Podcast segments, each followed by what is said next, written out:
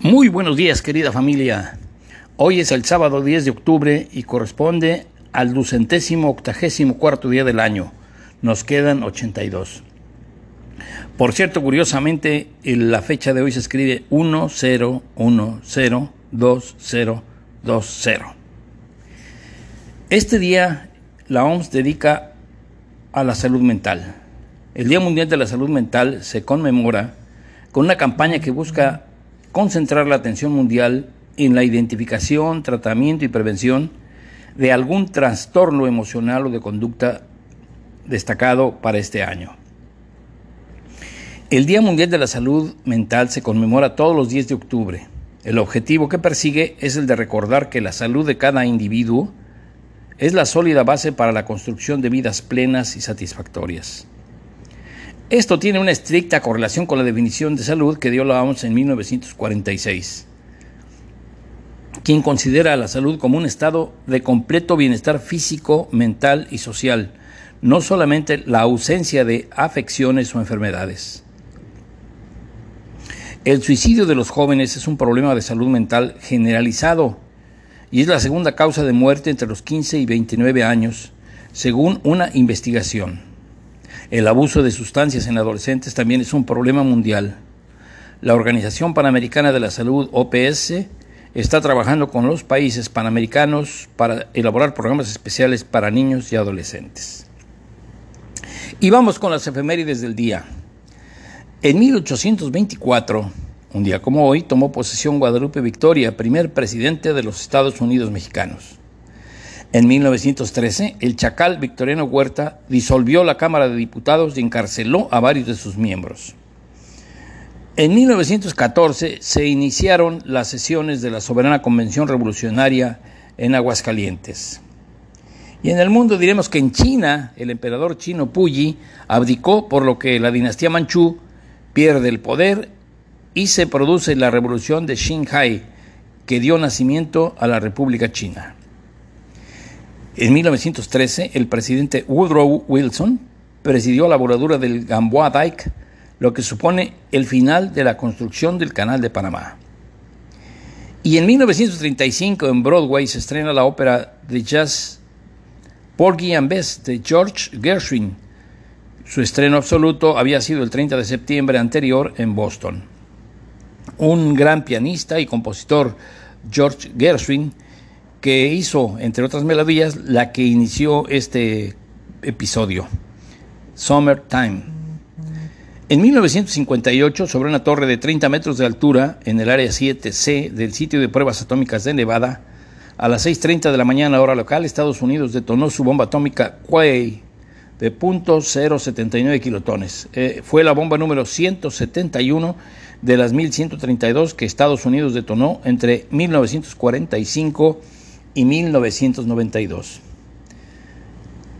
En 1964 en Tokio, Japón, se inauguraron los Juegos Olímpicos del 64. También en Japón, pero en 1979 se lanzó al mercado el arcade Pac-Man de la compañía Namco. En 2006, en China, se desbloqueó el acceso a Wikipedia tras un año de censura. En los Estados Unidos, la empresa Google compró el sitio de videos de YouTube. Y en el 2014, Malala Yousafzai y Kailash Satyarthi recibieron el Premio Nobel de la Paz. Y por último, en el 2017, Panamá clasificó por primera vez a un Mundial de Fútbol, el fútbol, el Campeonato de Rusia de 2018. Y vamos al santoral de hoy. Hoy se conmemora Santo Tomás de Villanueva y muchos otros de nombres extraños que no interesan porque no son nombres comunes. Y la finalidad de mencionarlos aquí o de decir que es santo de alguien es para saludar o felicitar a una persona que queremos o próxima a la que conocemos. Como personaje del día ah, diremos que don José Miguel Ramón Auducto Félix nació el 29 de septiembre de 1786 en la villa de Tamazula de Victoria, Durango, y falleció el 21 de marzo de 1843 en Perote, Veracruz, cuando era atendido de una enfermedad, epilepsia.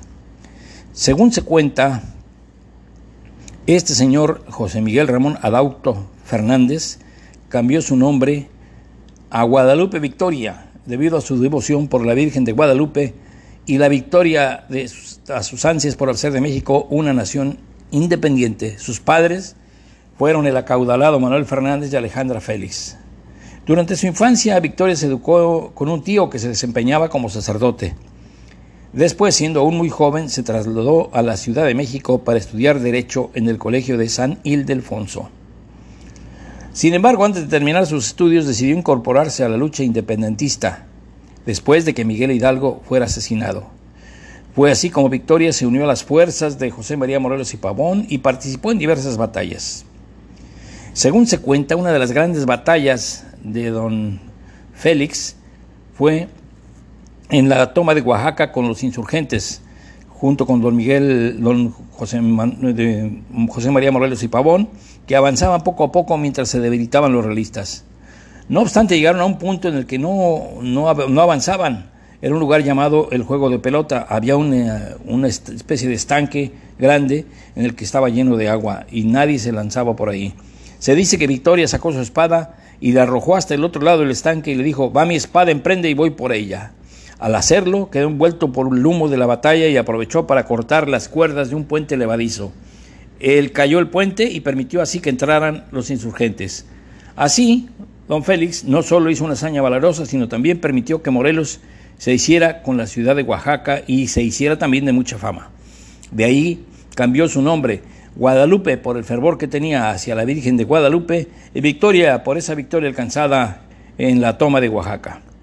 Después de esta memorable batalla, los líderes independentistas continuaron luchando hasta que Morelos fue asesinado. Don Guadalupe Victoria tuvo que huir hacia la sierra de Veracruz y allá anduvo vagando durante más de cuatro años. Creo que tuvo una lucha tremenda. Bueno, pues hasta aquí mi reseña del día. Les mando un saludo muy afectuoso, un abrazo y que estén muy bien, que tengan un excelente día, querida familia.